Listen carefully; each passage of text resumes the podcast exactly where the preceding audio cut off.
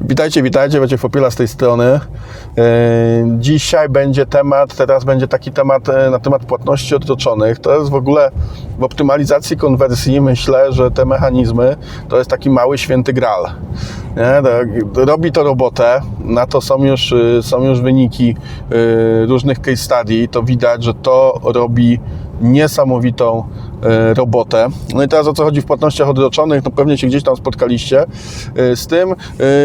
Prosta, prosta sprawa, robimy sobie zakupy, dodajemy do koszyka, przechodzimy do kasy, wybieramy tę formę płatności i dowiadujemy się, że ok, kupujemy teraz, dostajemy towar teraz, a możemy tam zapłacić za 30 dni. Nie? To y, coraz więcej sklepów to y, ma, coraz więcej sklepów to komunikuje. Tych, tych dostawców, którzy też to robią, y, też jest sporo, bo mamy PayPal, mamy Twisto, Allegro ma w ogóle taki mechanizm tych takich y, płatności odroczonych y, swoich y, i to będzie na pewno rosło, będzie coraz więcej tych usługodawców, którzy to tutaj gdzieś dają nam. I jest to na pewno coś, co tą konwersję, yy, tylko sama forma płatności będzie po prostu podnosić w sposób znaczny. No oczywiście oddziałuje to na ten mechanizm tak odroczenia tej przyjemności, tak, to, że tą przyjemność, która płynie z zakupu, yy, no po prostu mamy natychmiast, tak, i no, to nas skłania do tego, żeby jednak yy, nie czekać, tylko ten zakup zrobi. Niekiedy oczywiście może to nas skłaniać również do zachowań ryzykownych pod kątem finansowym, nie? to znaczy oczywiście yy, kupowania rzeczy no po prostu na kredyt, tak? a kredyty, jak zapewne wiecie, są y, produktami bardzo niebezpiecznymi tak? i mało kto jest na nie y, odporny, to trzeba sobie y, taką odporność wypracować, a to przecież kusi niesamowicie. Tak?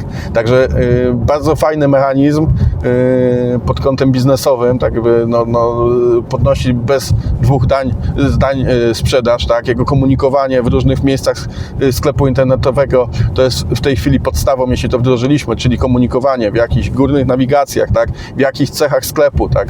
Yy, na kartach produktowych, w koszyku oczywiście też mocne, mocne podkreślanie, że słuchajcie, my to mamy, tak? u nas dostajesz teraz, płacisz za miesiąc, tak? Yy, no to robi po prostu no, niesamowitą robotę, tak? i nieważne właściwie z jakiej, praktycznie z jakiej to będzie branży y, sklep, tak, jakie to będą produkty. Y, Oczywiście tam są jakieś tam limity kwotowe i tak dalej, ale y, ogólnie tam, gdzie to ma swoje zastosowanie, ma możliwość formalną to wprowadzić, no to to po prostu będzie robiło robotę, tak, i za chwilę myślę, że to będzie standardem, bo, bo pomału już jest, tak, każdy to gdzieś tam implementuje u siebie, no bo, no bo czuje w tym pieniądz, czuje, że to będzie, będzie kusiło, no i ludzie kupować kupować będą po prostu na przysłowiowy zeszyt, na zeszyt w formie cyfrowej.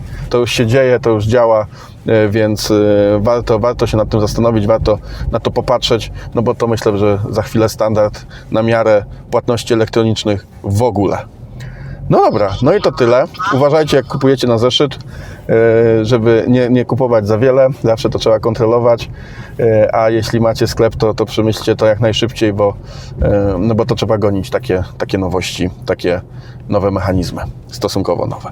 Dzięki za wysłuchanie. Cześć.